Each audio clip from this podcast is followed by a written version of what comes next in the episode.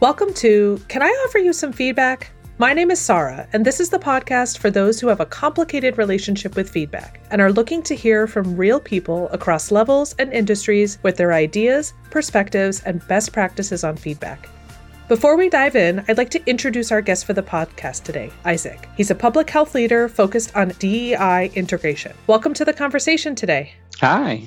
Well, let's kick things off with the main question of the podcast. When I say the phrase, can I offer you some feedback? What's your gut reaction when you hear that? I think the initial reaction is always that gut feeling of something is always wrong. And feedback is so important in our lives. If we want to succeed or do better, we have to be very careful on how we address it right away. So even that initial, like, can I offer you some feedback? It really would have to intone what the person is saying, their mm-hmm. voice. How they're looking at you. I think through text is even worse or even email. Because right. if you see that initial line, you have no idea how they're saying it, what they're trying mm-hmm. to say. So misinterpretation can happen a lot within that point. Yeah, it's kind of an interesting mix, like all of the different layers that come up with that. But in the end, it's asking consent to proceed, you know, which inherently isn't a bad thing, but our mind immediately goes there, right? Like, no, I don't want, I don't want it. I don't, uh, you know, I've had a bad experience before with that. Yeah, I this is probably going to be a weird tie-in, but actually might be helpful for those if they have never talked about this. Is trauma informed care.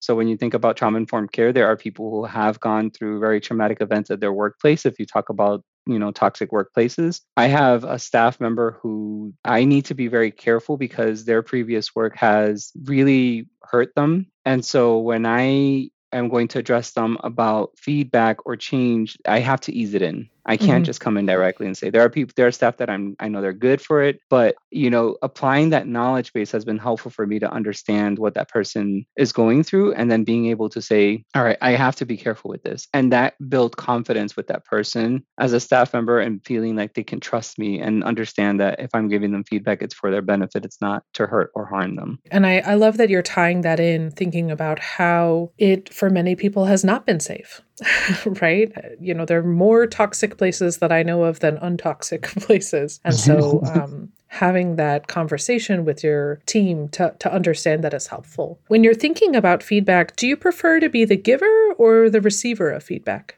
This one was a mixed answer for me because I honestly like both not so much because I've always gotten like the best feedback, but because the feedback that I have received when I needed it has helped me to improve in my career as a person and taking that time to settle in with the information. Because sometimes you receive the information and you need a moment to kind of gnaw on it and say, okay, I'm I'm digesting it. I understand what this person was saying, what they were meaning behind it. So I I like them both. The other thing too is practicing how to give feedback. It's easy to tell somebody what they need to fix but it's hard to be aware of their needs, being empathetic, having that trauma informed care, and then also even thinking about how can I help them succeed with this information. Mm-hmm. So those are kind of some of the balancing acts, and it does take practice to be good at feedback. There's a, a quote that I it's so funny, but and I've heard it. Uh, I can't remember where, but it takes a minute to learn and a lifetime to perfection. Sometimes there are things that it takes a minute to learn it. You're like, oh, I got it done packed. I, I learned mm-hmm. this new software. I learned this new mechanism. I learned how to do this. I went to a training. I understand it. But to actually make it to the point where you just naturally flow with it, it takes a lifetime of practice. And so you can't just be on one end. So you have to know how to receive it mm-hmm. and the receiving end. So that way you have that experience of saying, I understand what it feels like to receive feedback and then being able to practice how to give feedback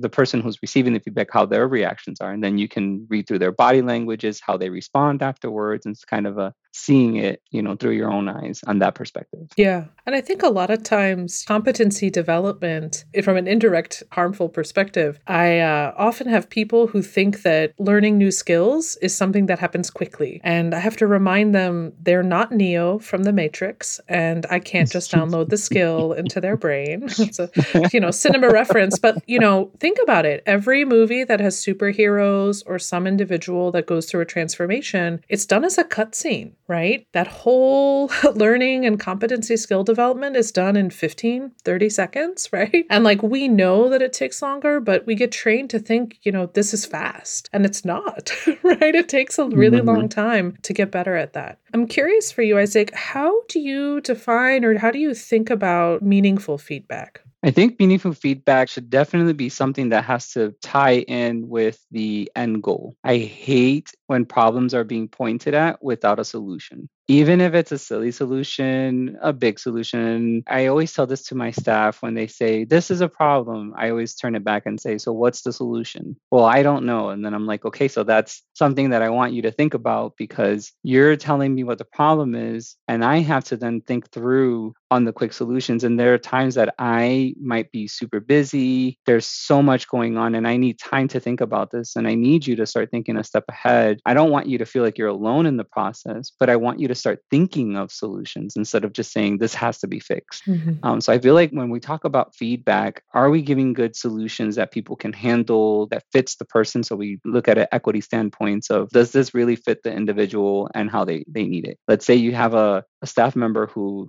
has ADHD or they have any other type of mental health barrier in the workplace. And so I need to make sure that if I tell them, oh, this is simple, you're not doing this right, so this is what you're going to do now, but that might not fit that person. So I have to think of solutions that is actually going to fit the need of the person. So I can't treat every person equally. I have to treat everybody in an equitable standpoint. So what might work for one person might not work for the other. And I have to give them space to evolve in that in the process, giving them a timeline, making sure that they understand how to do the processes. But I can't just tell them this is what you're going to do, this is how you're going to do it, mm-hmm. and then that's the end. So I, I think that if someone's going to give me feedback too as well, they need to give me a solution, not just tell me, hey, this is a problem. And you shouldn't do that. Mm-hmm. then I'm like, so what am I supposed to do next? And they're like, I don't know. so, like, right. That's exactly how I feel. I don't know either. So mm-hmm that hasn't been a beneficial feedback. Now in my head, I just have another person finger pointing at the same problem that I already know that's there. And and typically folks who have taken the time to bring up the problem have a solution in mind because you know you have to sit with it a bit before you bring it up but there maybe the space is not safe to bring it up or maybe mm-hmm. they don't have confidence in it or maybe they know it has some holes and so you know they haven't figured that out um, they don't feel it's their role to do that but there's a lot in that and I, I like the connection that you're tying in around the equity is not one size fits all right just as mm-hmm. you know our style as we're leading as our style as we're including others is different depending on that person i'm wondering if you can share an example or an experience where you have seen or experienced that meaningful feedback delivered? I will say one experience that I had, and it was a real kind of heart to heart conversation that I had with a previous boss of mine. And it was about time management. And it wasn't that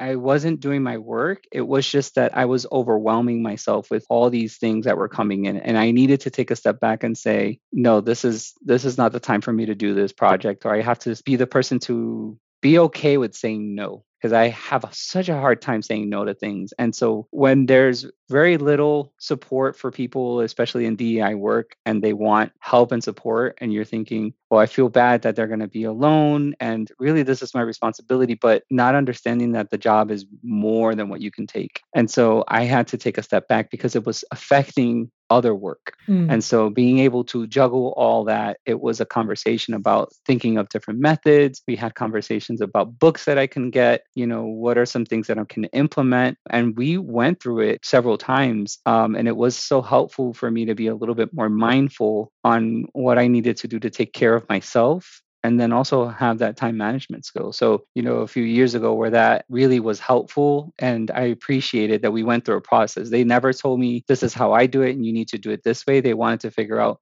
what do you need to make you successful? That's so powerful because it's not just do this because it worked. It's let's actually build the habit. Let's figure out what's a system that would work for you, which takes longer, right? like it's it's yeah. going to take longer, but it's going to last. Yeah. It has to be something that feels authentic for you. And that does not come just like poof on a Tuesday. Yeah. You've had like a vision and like, this is how you're going to do it. you know, well, not, I mean, sometimes that happens, but it's more rare.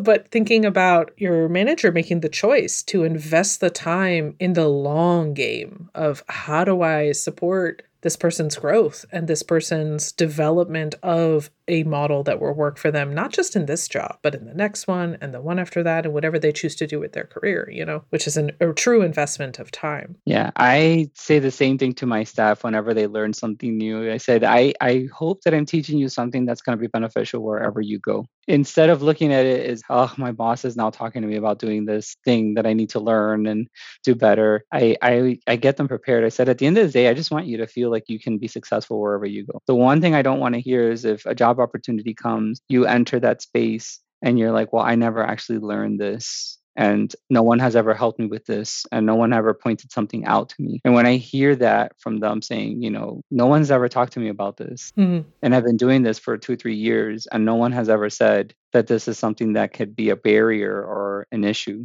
um, and then for me it's just it's it's kind of heartbreaking because i'm like they they just needed support mm-hmm. and being able to figure things out because they didn't know it was a problem or it was a an issue and then all of a sudden it's like oh i didn't even realize that why didn't anybody tell me so then they start thinking about all the previous people who were there that didn't say anything to them mm-hmm. and so uh, you know you might not have all the answers but those little things if you know something you need to have those conversations it's good mm-hmm. to be able to be there for them in that sense yeah it's like the supportive version of see something, say something.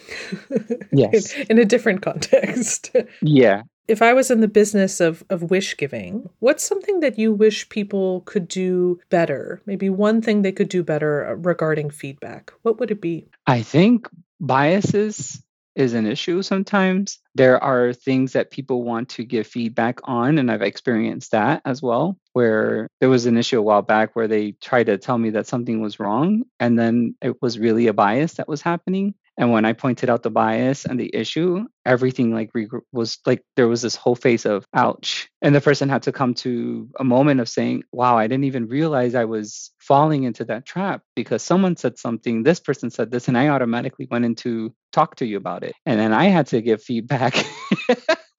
on that's a bias and that is a concern and i don't think we should be seeing it that way because this and this actually happened and this is what happened when i explained my point of view of what the whole situation was everything came into light of like oh well that's not what i was told mm-hmm. And so I think when people get training on cultural diversity, it's not so much about understanding communities of what you're going to serve. Those are your staff members too, as well, that you have to work with. And there are different perspectives of culture that you need to understand before you go in and tell them, hey, you need to stop doing this or change this. And here's some feedback, and here's what you're going to do next, because there might be biases that you might have, something that might bother you, and then you don't even understand why that bothers you. So check yourself when it comes mm-hmm. to that. Um, you might not even realize that it's there. But everyone has those biases. Um, understanding cultural perspectives or minority communities, how they work. You know, having that idea of understanding communities also affects the staff that you work with. So you really need to keep that in check and make sure that am I seeing something that's different? I even talk to your fellow colleagues that are at your same level. Um, talk to another staff member that's in another department that might understand the community and say, hey, I'm curious to understand this. And how do I address it too? Because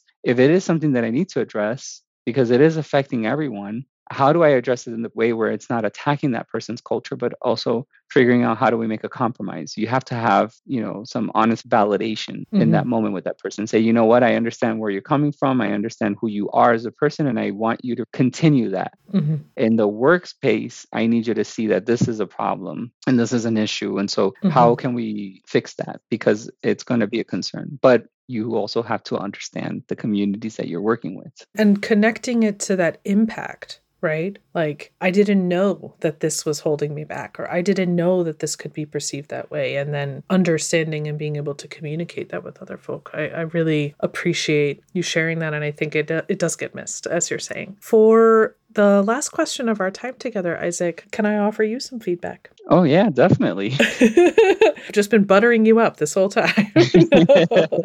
One of the things, and, and we've had the opportunity to work in a professional context in a mm-hmm. couple of different scenarios. And one of the things that I've seen, and I don't know if it's intentional on your part or not, you have an amazing ability to see through multiple systems at the same time, as if there are like multiple lenses that you have on all at the same time. And while that's true for many people, I think you have awareness of them. This is maybe with that public health mind. This is maybe with my clinical mind. This is maybe with my community mind. This is with my background. It's not just if there are lenses that we see through, but the fact that you see them and you're able to speak to them in different contexts, whether it's as a clinician, as someone who does public health, as someone who represents, you know, organizations in the LGBT plus community, like thinking of all these different lenses that you operate through and being able to communicate really clearly for folks how you're shifting in between them. And I view that as a model of how I want to be more explicit about the different lenses and the different ways that I'm operating and how to clarify that for other folks who don't have that awareness yet but can see another model. So I try to emulate you in that, but um, I think that's really a skill that, you know, awareness is step one, but then I'm hearing you not only use it, but then share with others how you're using it. And I think that that's really powerful for individuals to hear how it can actually show up in the work and how it influences the way you think, the way you approach something, the way you go about something. So I know I've been appreciative of that, and, and I'm sure it comes up in other aspects, but I'd love to continue to see that and continue to have that as an example as we continue working together in our in our communities. Isaac, thank you so much for taking the time to speak with me. And thanks to you for joining us in another episode of Can I Offer You Some Feedback? You can reach me at podcast at mod.network. We would love to hear from you on your thoughts on any other perspectives you'd like to hear from next. As always, give us a quick rating on your platform of choice and share this podcast with a friend. And I'm hoping that tomorrow you take a chance and offer some feedback when it's needed most. Can I Offer You Some Feedback is a production of Evergreen Podcasts, hosted by me, Sarah Esmail Begi Bartlett. Our production team includes Nija Galladay, Hannah Ray Leach, and Gray Longfellow. We'll see you next time. How much do you understand the future of finance?